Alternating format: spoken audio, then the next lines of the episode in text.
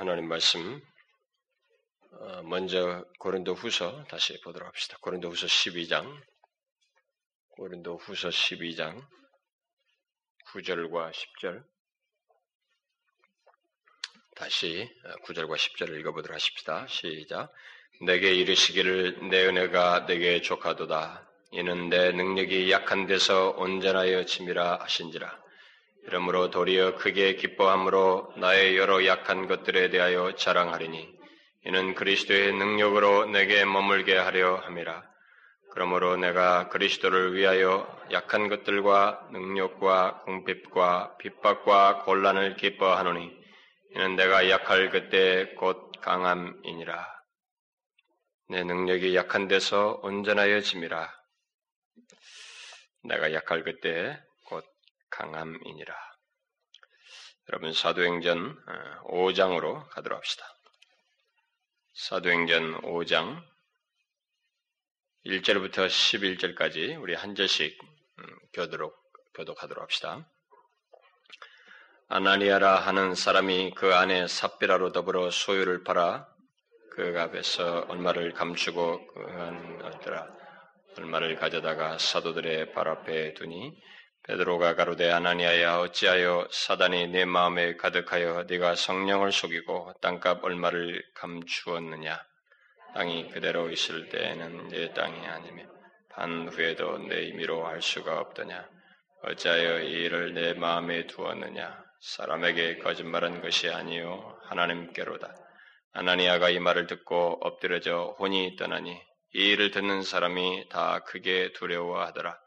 젊은 사람들이 일어나 시신을 싸고 매어 장사하니라.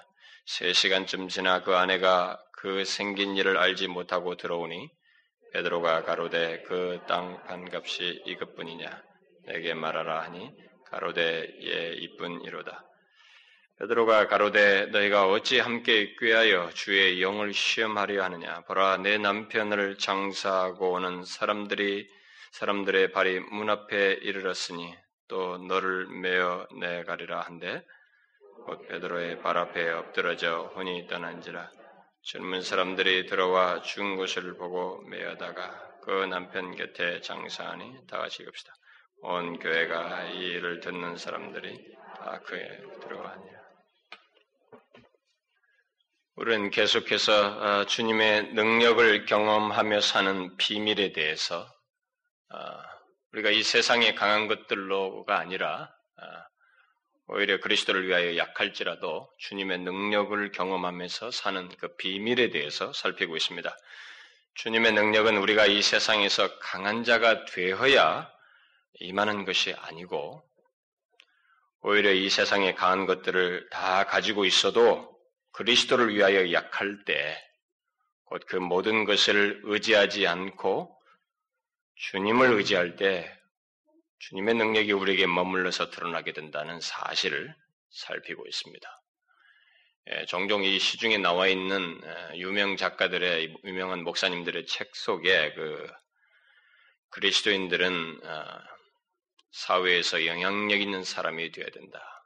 항상 1등이 되어야 된다. 최고가 되어야 된다. 그렇게 해야 하나님이 더 영광을 받으신다라는 이런 논지들이 있는데 그것은 싸구려 복음입니다. 그렇게 해야 영광 받는 거 아닙니다. 그렇게 해서도 영광 받을 수는 있어요. 그러나 하나님은 우리가 강해야 영광 받는 거 아닙니다.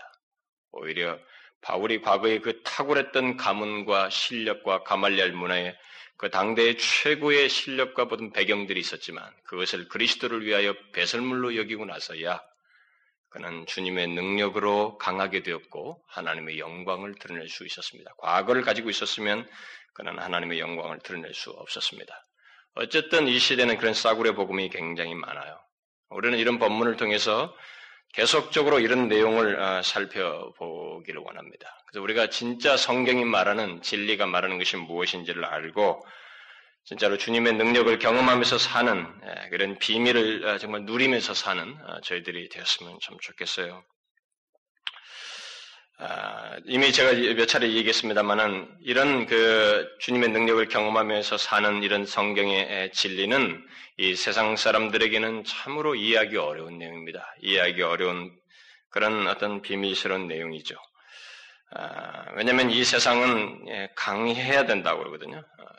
뭔가 이게 뭔가를 영향력을 미치고 하기 위해서는 강해야 된다. 그래서 강한 조건을 갖추고 그것들을 붙들고 힘써야만 한다고 하는 그런 논제를 가지고 살고 있기 때문에 참 이런 것이 수용되기가 어렵습니다. 그러나 주님의 능력은 우리들이 자신의 것들을 붙들고 의지할 때, 다시 말해서 스스로 강하려고 할 때는 경험하지 못합니다.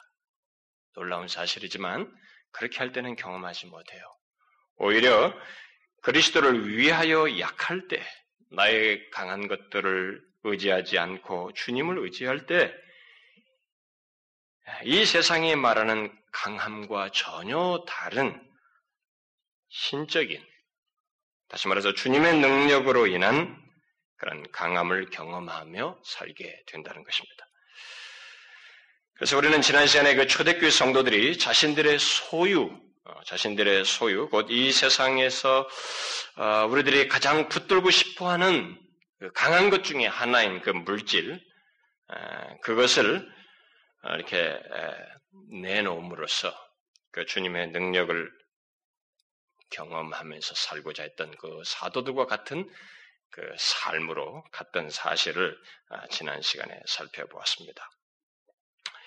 결국 그들은, 그리스도인은 이 세상의 강한 것, 곧 물질로 강해지는 것이 아니라 주님의 능력으로 강해진다는 사실을 사도들의 증거를 통해서뿐만 아니라 그들의 삶을 통해서 보고, 자신들 또한 그런 경험과 삶을 살기 위해서 기꺼이 그리스도를 위하여 세상에 강하다고 하는 것들, 그동안 붙들었던 그 물질을 이렇게 내려놓았어요.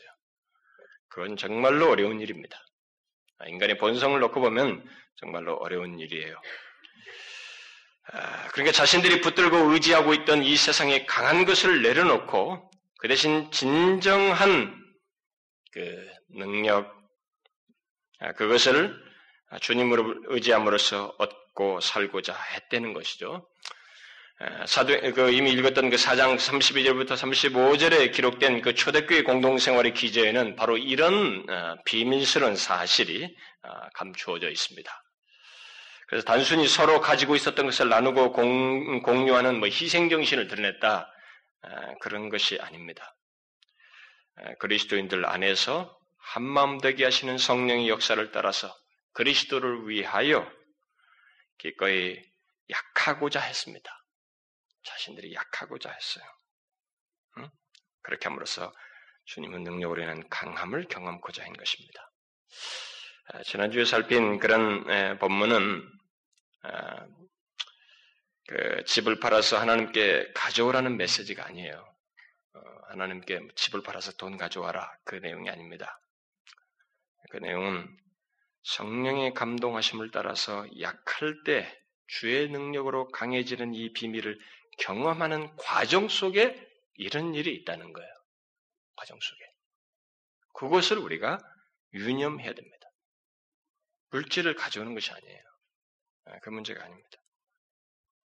그들이 의지하면서 붙들었던 것을 그리스도를 위하여 내려놓는 것이 그런 과정 속에서 있다는 것입니다.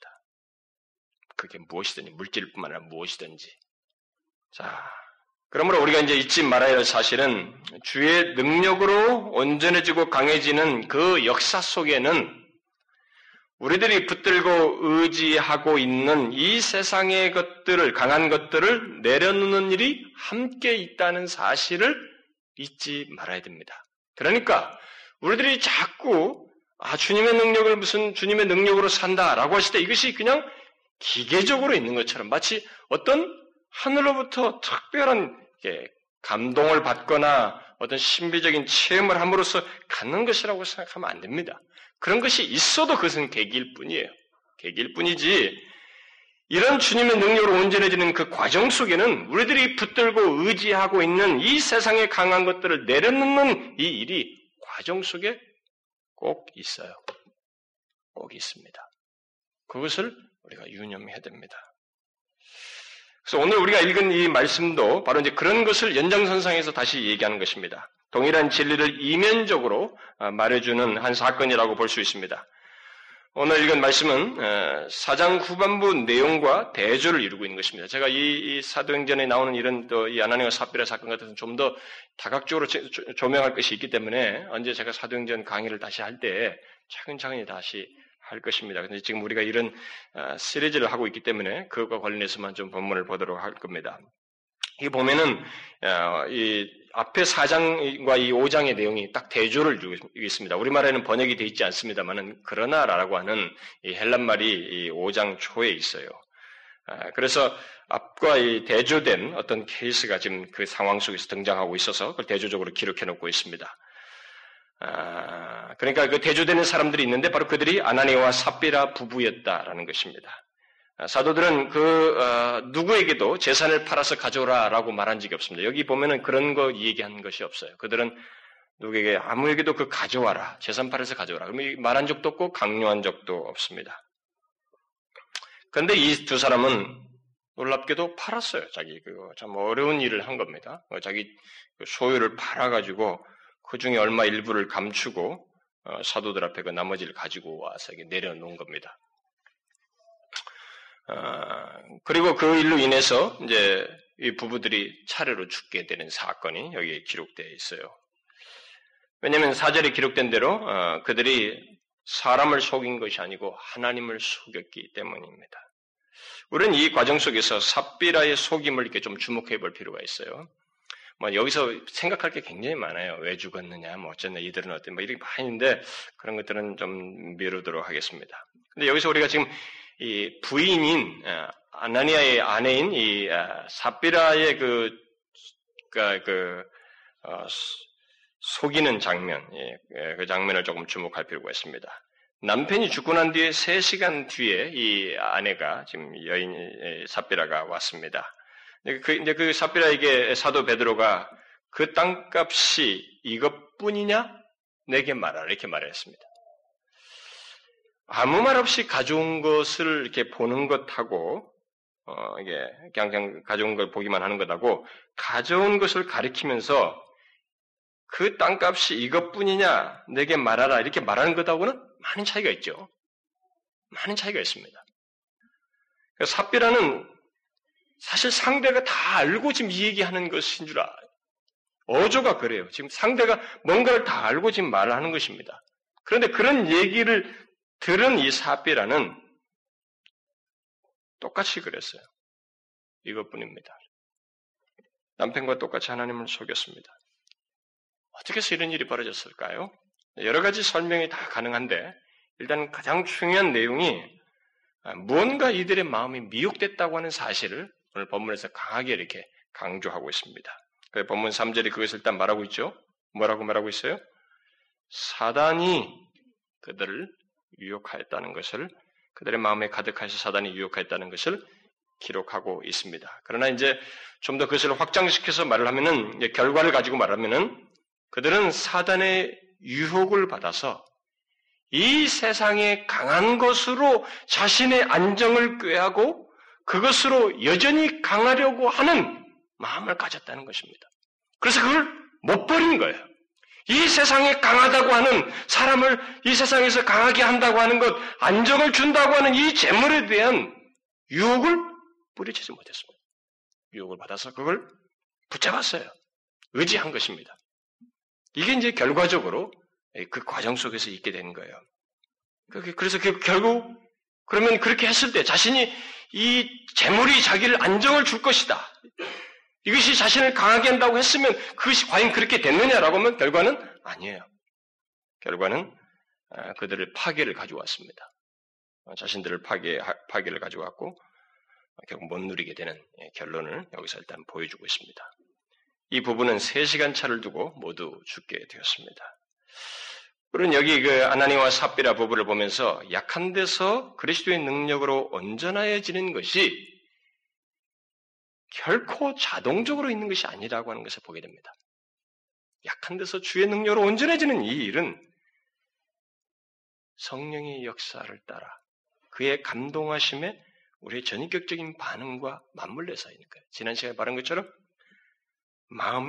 우리의 마음이 합한 거죠.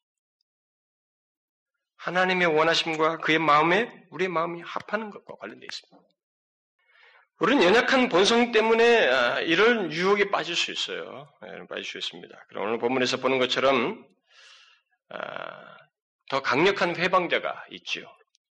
여기서 일단 이 문제를 좀 생각해 볼 필요가 있습니다. 왜 우리가 이게 어려우냐는 거죠. 약한 데서 주의 능력으로 온전해지는 것이 왜 우리에게 어려울 수 있는가? 자동제로 되지 않고 이게 어려울 수 있는가? 그것은 우리 연약한 본성, 죄성, 이런 걸 얘기할 수 있는데 일단은 적극적인 회방자가 있어요. 오늘 본문에 보니까 이 회방꾼 때문에 어렵습니다. 누구예요? 사단입니다. 또는 마귀라고도 하죠. 우린 지난 시간에 약할 때 주의 능력으로 온전해지는 경험을 실제로 하는 것이 이게 그것도 자동으로 되지 않는다고 그랬어요. 그것도 성령의 도우심 안에서 우리들이 붙들고 의지하는 것을 내려놓는 우리들의 마음의 결합이, 인격적인 이런 반응이 함께 있어야 된다는 것을 지난 시간에 살폈습니다. 근데 흥미로운 사실은 그 반대의 경험도 똑같은 원리가 작용된다는 것입니다. 무슨 말이냐면 아나니아와 삽비라가 약한 데서 주의 능력으로 온전해지기보다는 그들이 온전해지지 못하게 되는 그 이유는 이 회방하는 마귀가 있고 그 유혹의 마음을 결합시키는 아나니아와 삽비라의 자신의 마음의 결합, 일종의 거기에 동조하는 것, 따라가는 것, 이것이 있어서 된 것이라는 겁니다. 잘 보시면 여러분 사단은 유혹을 할 수 있어요. 그러나 유혹을 수용하는 당사자는 우리예요. 그러니까 이게 같이 이쪽은 결합된 것입니다. 그러니까 사장 후반부에 있는 사람들은 성령과 자신들의 마음이 결합했고 아나니아와 삽비라는 사단의 유혹과 자신의 마음이 결합해서 이런 결과가 초래된 거예요. 우리는 이것을 여기서 보게 됩니다. 이런 면에서 우리가 지금 살피고 있는 이 문제, 약한 데서 주의 능력으로 온전해지며 강하게 되는 경험과 삶을 사는 문제가 쉽지 않다고 말할 수 있어요. 쉽지 않죠, 실제로. 이런 회방꾼이 있기 때문에 쉽지가 않아요. 강력한 회방꾼입니다, 사단은. 마귀는 하나님과 관련된 모든 역사, 우리들이 갖는 이 거룩한 역사에 항상 회방꾼으로 존재합니다. 이걸 여러분들이 유념하셔야 됩니다. 제가 나중에 다시 에베소서 6장을 강의할 때 굉장히 상세하게 이 부분을 다루겠습니다만은 하나님과 관련된 역사는, 영적인 역사 속에는 항상 사단이 개입해요. 회방꾼으로 존재합니다.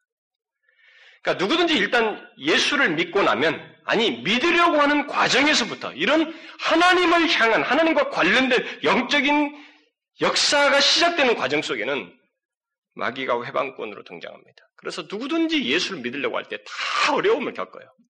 처음부터 모든 문제가 없이 착착착착 막 되는 사람은 없습니다.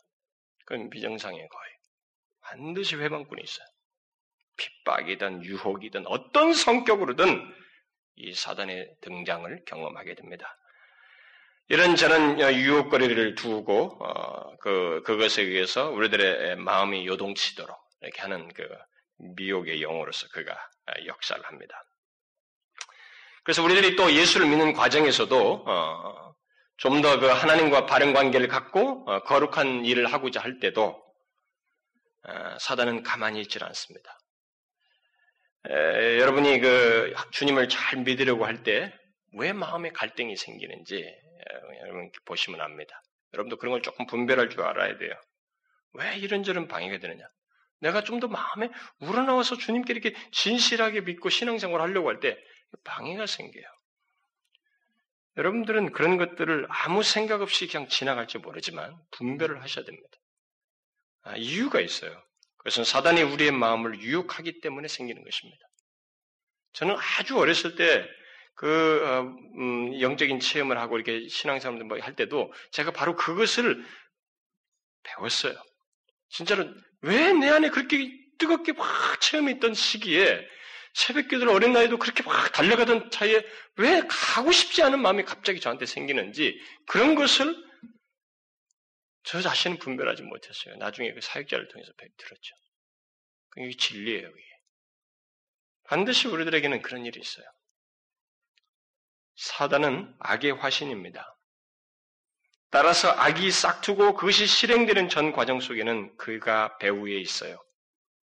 여러분들 중에 예수를 믿으려고 하거나 또 주님 앞에 더 진실하게 나오는 과정 속에는 이런 회방을 경험하게 되어 있습니다.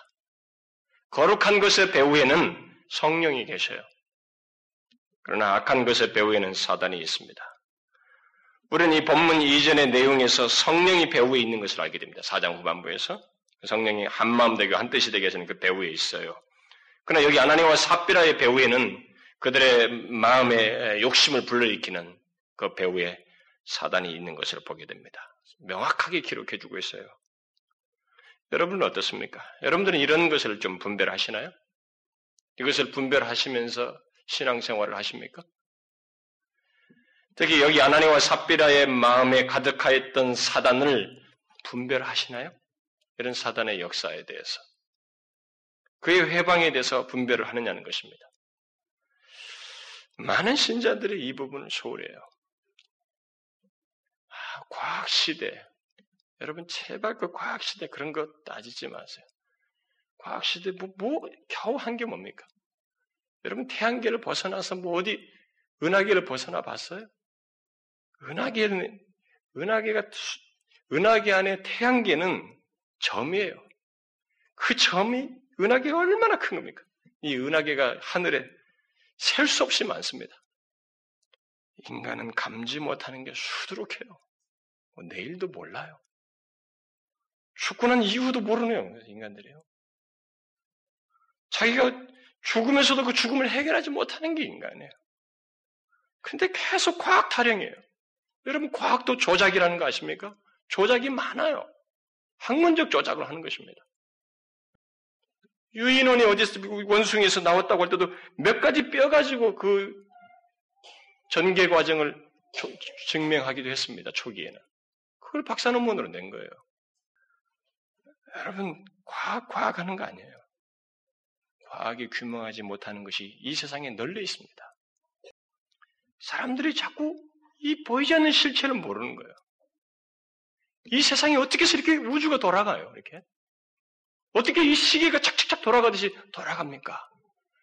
어떻게 우연하게 제 위치로 쫙 가는 거예요? 어떻게 과학을 얘기하면서 그렇게 우연스럽게 설명합니까? 과학을 설명하면 정확하게 설명을 해야지.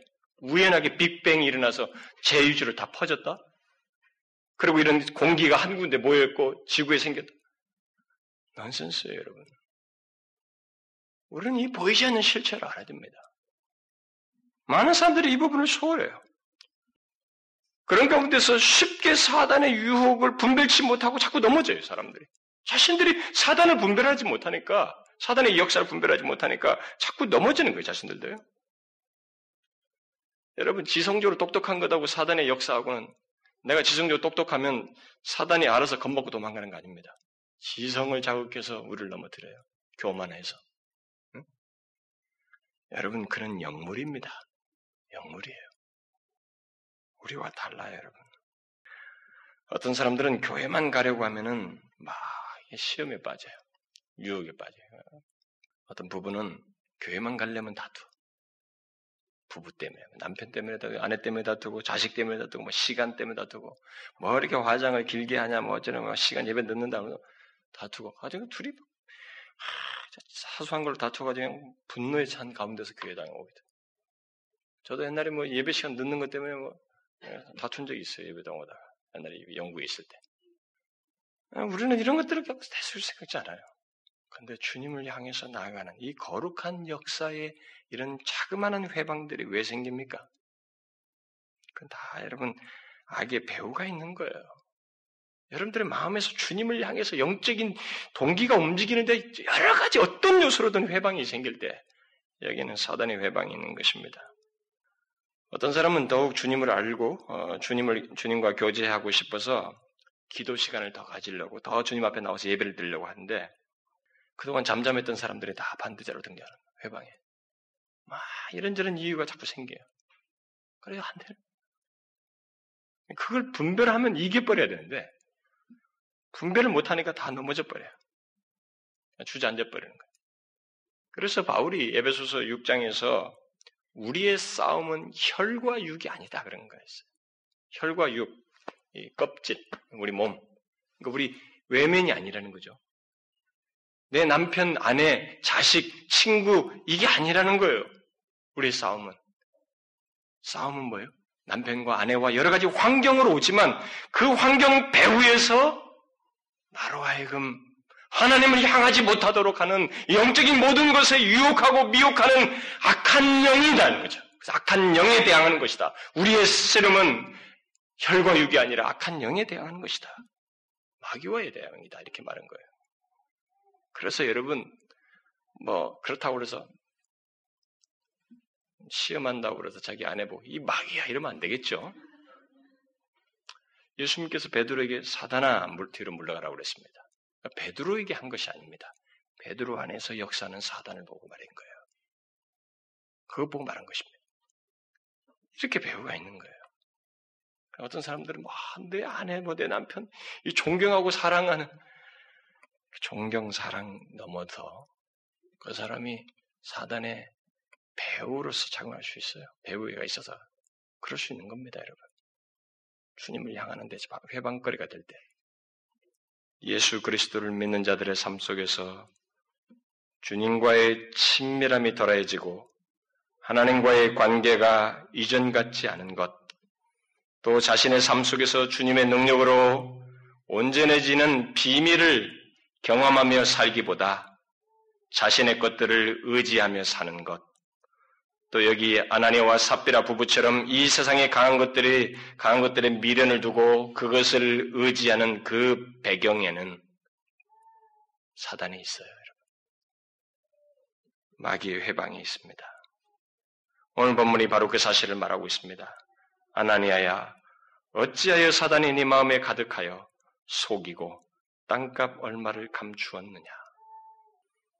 그렇다면 여기서 사단이 아나니아와 삽비라를 무엇으로 유혹했어요? 무엇으로 유혹했습니까? 무엇으로 유혹하여서 하나님을 속이고 주님의 능력을 경험하며 살지 못하는 그 분위기 속에서 4장 후반부에서는 다 그런 상태로 나아가는데 이 사람은 그러지 못하게 되었어요? 사단이 무엇으로 속였어요? 무엇으로 유혹했습니까? 이것은 우리 그리스도인으로서, 우리들이 그리스도인으로서 살 때, 곧 주님과 동행하며 온전한 관계를 갖고자 할 때, 특히 우리들이 약한 데서 주의 능력으로 온전해지고 강하게 되는 경험과 삶을 살고자 할 때, 마귀가 우리들을 유혹하는 보편적인 내용이기도 합니다. 이 사람을 지금 유혹한 것이. 무엇으로 유혹했어요? 드러난 것은 재물이지만, 사단의 유혹은 조금 설명을 필요로 합니다. 그의 유혹은 하나님과 그에게 속한 것들, 그 영적인 것들, 그 영원한 것들을 못 보게 대치물을 놓는 거예요. 그 앞에다. 바로 뭐예요? 대치물이 가장 강력한 대치물이 물질이에요. 물질적인 것, 우리의 환경, 나 자신의 장래 문제, 나라고 하는 문제. 이런 것들을 그 앞에다 놓는 거예요. 그걸 보지 못하도록 우리의 눈을 물질적인 것에 두도록 하는 것입니다. 사단은 아나니아의 마음을 크게 유혹하여서 성령 하나님을 속일 정도로 하나님보다 재물에 더 마음을 쏟도록 유혹했습니다. 다시 말해서 사도들과 다른 그리스도인들이 경험한 약한 데서 주의 능력으로 온전해지는 이 비밀, 그리스도 안에서 담대함과 자유함과 기쁨을 맛보는 이 영적인 세계보다 자신들의 삶의 안정 문제, 네가 이것이 없으면 못 살잖아, 이 세상에서 중요한 것이 물질이잖아 라고 하는 이 사실을 비추었어요. 그걸로 유혹한 것입니다. 그것으로 그의 마음을 유혹했어요. 이 유혹 앞에서 아나니아와 삽비라가 넘어갔어요. 그 유혹 앞에서 갈등하면서 그 비밀실은 그리스도인의 삶보다 이 세상의 안정과 이 세상에서의 강함을 얻고자 했습니다. 그래서 사도들을 속이는 것을 넘어서서 하나님을 속였습니다. 이들의 행동에 대해서 하나님은 교회가 세워져가는 이 초대교회 과정 속에서 그들의 행동을 용납하지 않으셨습니다. 그래서 그들의 생명을 그 자리에서 즉각적으로 거두셨어요. 이 사건을 통해서 우리는 아주 중요한 사실을 깨달아야 됩니다. 그것은 그 자리에 사도들과 그리고 다른 사람들, 이들을 매어갔던 청년들, 뭐 이런 사람들, 그리고 아나니아 삽비란만 있지 않았다는 것입니다. 무슨 말인지 아시겠어요? 이런 일이 벌어지고 있다고 하는 사실은 눈에 보이는 실체들만 있지 않았다는 것입니다. 어떤 실체가 있었어요? 눈에 보이지 않는 실체가 거기 개입되어 있었습니다. 1차적으로는 아나니아와 삽비라 마음을 미혹한 보이지 않는 실체인 사단이 거기에 개입되어 있었고, 기록하잖아요. 사단의 마음이. 사단의 역사에서 나온 결과예요. 보이지 않는 실체 그가 있었고, 그리고 그것을 아시고 판단하시며 아나니아와 삽비라의 그 호흡을 걷어가신 하나님이 또한 개입되어 계셨어요. 같이 개입해 있었습니다. 여기서 중요한 내용은 바로 이 사실이에요. 아나니아와 삽비라가 속인 것은 사단의 역사 때문이고, 그것을 간파하시고 그들의 호흡을 거두신 것은 하나님이셔요. 하나님의 행동에 따른 것입니다. 사도들은 아나니아와 삽비라에게 손 하나 대지 않았어요. 협박하지 않았습니다. 넘어뜨리지 않았어요. 그저 성령의 감동하심을 따라 말을 했을 뿐입니다. 그런데 그 부부가 3시간 간격으로 엎드려져 죽었어요. 본문을 보면 사람들이 그 현장을 목격하고 시신을 옮기고 사람들이 다 놀라게 돼요. 이 소식을 들으면서. 그러니까 뭐예요? 눈으로 드러난 어떤 일들 외에 다른 것이 다른 거예요. 네? 눈에 보이는 것보다 더 강력한 것이 보이지 않는 실체에 의해서 있게 된다는 것을 보게 되는 거예요. 이것을 우리가 알아야 됩니다. 여러분과 제가 이 세상을 살면서 이것을 알고 살아야 돼요. 이걸 무시하니까 사람들이 자꾸 자기가 무엇을 하는지도 모르고 자꾸 망가져가는 거예요. 망가져가는 거예요. 혹시 여러분 중에 아직도 이 보이지 않는 실체를 무시하며 믿지 않는 사람 있어요?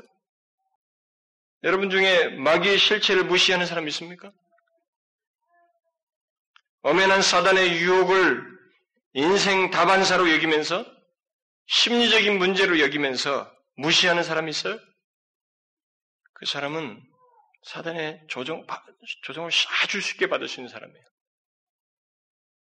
벌써 가장 큰 방어맥이 깨져버렸기 때문에. 마귀는 악을 조장하는 실체로서 우리들의 마음을 유혹합니다. 특히 거룩한 반응을 하는 데서 그의 유혹은 더욱 더 선명해져요. 그래서 예수 믿는 우리는 모두 이런 마귀의 유혹을 받는 대상으로 존재한다는 것을 알아야 됩니다. 마귀는 우리들이 약한 데서 주의 능력으로 강하게 되는 그리스도인의 이 비밀스러운 삶을 살기 위해서 이 세상의 강한 것들을, 특히 물질을 내려놓지 못하도록 유혹합니다. 유혹을 해요, 실제로. 여러분들이 이 자리를 떠나서 나갈 때부터 그것은 계속될 겁니다. 시작될 거예요. 하나님과 그에게 속한 것들, 그 영원한 것들, 거룩하고 영적인 하나님의 세계보다 우리들의 상황과 현실과 내 자신과 장래와 이 물질을 더욱 보도록 사단은 유혹합니다. 그래서 여러분 갈등해봤을 거예요. 응? 물질 놓고 막 이게 막 갈등이 자신의 상황을 보면서. 그래서 하나님께 나가기보다 다른 쪽으로 더 사단의 유혹을 받아서 가는 쪽으로 가는 그런 유혹을 경험해 봤을 겁니다. 그러나 여러분 이거 하나만, 이 사실만 아십시오. 사람으로 하여금 하나님과 그에게 속한 것들을 보지 못하도록 하기 위해서, 또 그리스도인으로 하여금 약한 데서 주의 능력으로 강해지는 것을 회방하기 위해서 사단이 사용하는 최고의 거짓말은 사람은 돈으로 산다 하는 말이에요. 돈만 있으면 삶이 안정되고 미래가 보장된다는 이 말을 사단이 가장 잘 써먹는 거짓말입니다. 그래서 누구든지 바로 그런 마귀의 소리를 들으면 그는 아나니아와 삽비라 부부처럼 넘어지게 됩니다. 그리고 동시에 하나님을 보지 못하게 되고 영원한 것을 보지 못하게 되고 또 약한 데서 주의 능력으로 온전해진 것을 경험하지 못하게 돼요. 오늘 본문을 보십시오. 마귀의 말이 맞았어요? 틀렸어요? 그게 보장을 해줬습니까? 그 유혹의 결과가 어떻게 됐어요? 아나니아와 삽비라에게 안정적인 삶을 주었습니까? 아닙니다. 그들은 그들의 그 마귀의 유혹을 받아서 그의 말을 듣고 물질을 붙들었고 택했지만 그 결과는 파괴였어요. 오히려 두려움이 있었고 불안이 있었죠. 거짓말하면서도 양심의 가책 속에서 불안이 있었습니다. 두려움이 있었어요. 안식이 없었습니다. 오히려 망가졌겠죠. 속박과 파괴가 있었던 것입니다. 여러분, 이 모든 것의 판단자가 누구신가 잘 보셔요. 오늘 본문에서. 우리가 이것을 주목해야 됩니다. 사단 숭배자들이 있거든요. 여러분, 미국 같은 데도 사단 숭배자들이 있고, 우리나라도 지금 생기고 있어요. 사이트도 생겼는데. 좋아요. 뭘 섬기든지 섬겨볼 수 있습니다. 무슨 우상을 섬기든 사단까지도 숭배할 수 있어요. 그런데 중요한 것은 최후예요. 여기 보면 누가 최후의 판단자로 계시는가 하는 거예요. 누구예요? 보이지 않는 다른 실체로 등장하시는 다른 분이 있잖아요. 누굽니까?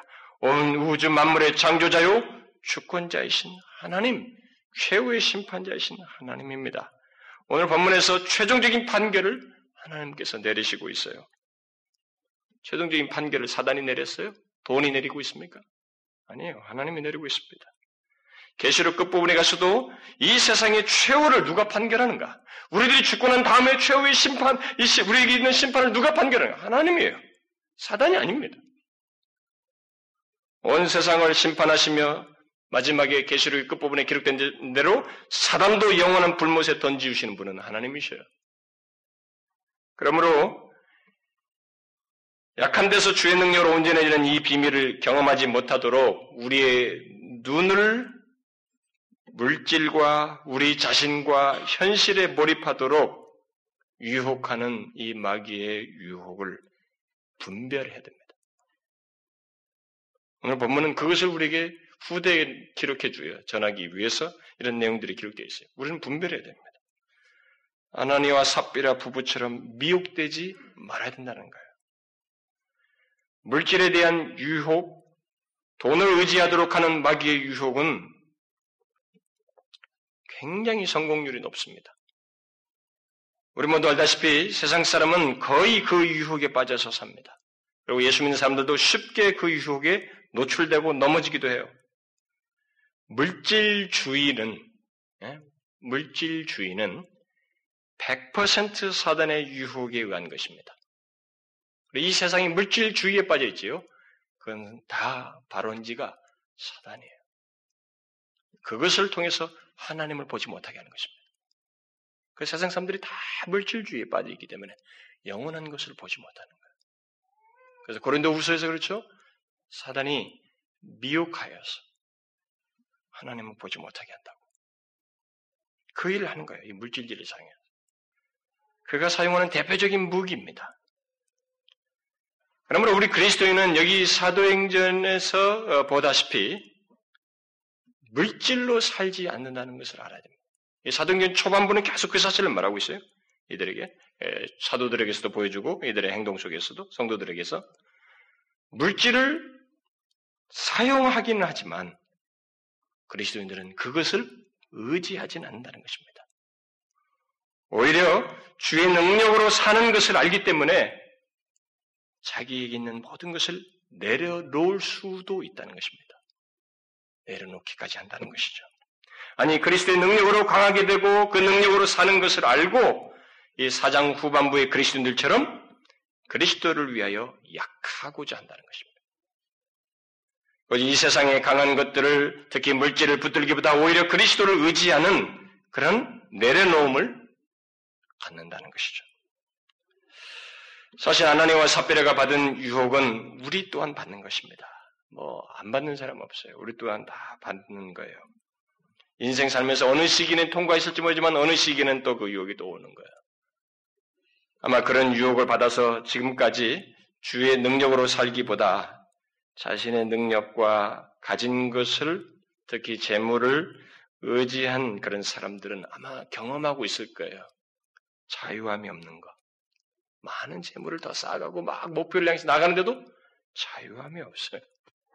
영혼에 안식이 없는 거예요. 메마름이 있고 속박이 있는 것을 아마 경험하고 있을 거예요.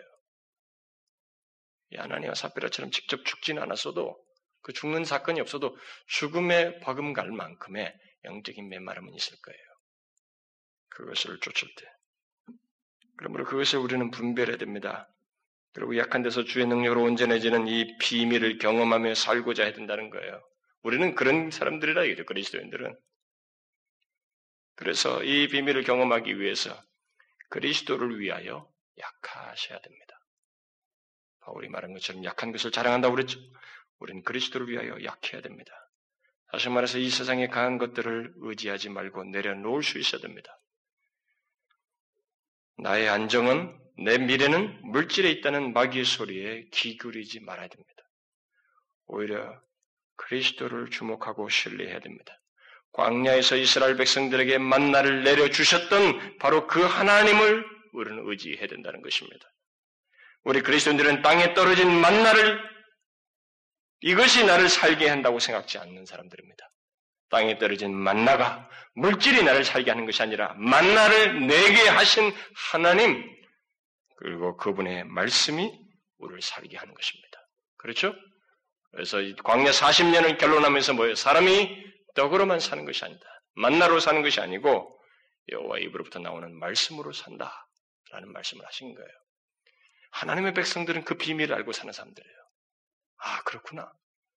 우리는 만나를 내가 취하면 사는 줄 알았는데 그것을 사는 게 아니라 만나를 명하시는 하나님에 의해서 사는 자들이구나. 이것이 약한 데서 온전해지는 비밀의 같은 맥락의 얘기예요. 여러분, 이 특권을 누리십시오. 이 특권은 비밀이에요, 정말로. 경험할수록 달콤하고 경험할수록 신비스럽고 자유와 기쁨과 안식이 생기는 것이기 때문에 정말로 비밀스러운 것입니다. 그래서 사단이 이 특권을 회방하는 거예요. 이 아나니아와 삽비라에게. 이런 사람들처럼 자꾸 회방을 하려고 하는 것입니다. 못 누리도록 하려고. 그걸 분별하시고 대적하라는 것입니다. 오히려 우리는 기꺼이 이 앞서서 4장의 후반부에 나오는 사람들처럼, 사도들처럼 약한 데서 그리스도의 능력으로 살기 위해서 내가 강하다고 하는 것들을 내려놓는 거예요. 그걸 의지하지 않는 것입니다. 아시겠죠? 오히려 주님을 다 의지하는 거예요. 정말 그렇게 해서 살까요? 여기 기록되어 있잖아요. 이것을 못 믿겠다고요? 그러면 그 사람은 벌써 사단이 마음에 가득한 것입니다. 아나니아처럼. 다른 거 없어요? 왜 못 믿어요? 아나니아와 삽비라가 못 믿었습니다. 유혹을 받은 거예요. 사단이 그 마음에 가득해서. 그걸 분별하십시오. 기도합시다. 하나님 아버지,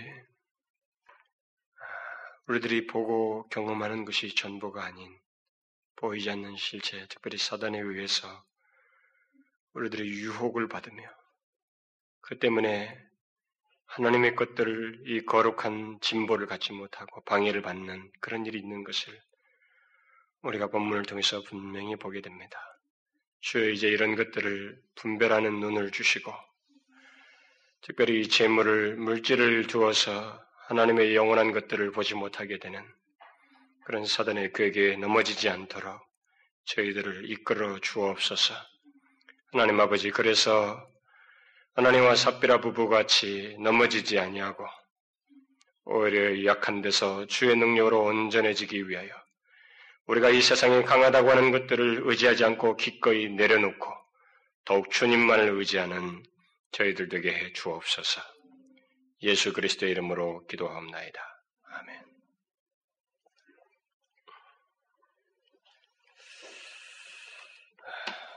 다 같이 일어나셔서 찬송가 395장 하도록 합시다.